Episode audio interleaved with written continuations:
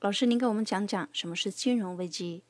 金融危机就是这个整个社会的这个经济是一个价值链，是它是整个一个价值链，中间有一个环节崩塌了，就容易产生经济危机。举个例子啊，比如说我有房子一千万，我是不是拿这一千万到银行抵押贷款？银行是不是借给我八百万？然后银行呢把这个钱又借给了个工厂，那工厂有厂房或机器设备做抵押，对不对？八百万借给他了。可是如果房地产市场发生崩塌，我的一千万房子现在变成五百万了，六百万了，那你说银行借给我八百万是不是？中间是不是发生了这个这个差异？我应该赶紧想办法还他，要不然的话我这是抵抵不上债的，对不对？那说明这个八百万的这个估值锚就发生了变化。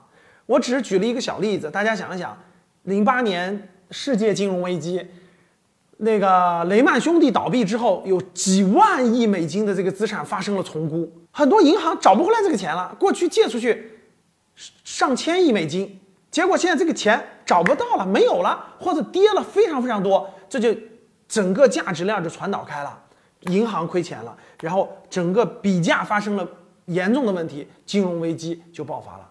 所以本质上，金融危机是整个经济的价值链当中有一个环节发生了崩塌，造成的估值体系混乱。简单说，可以这么理解。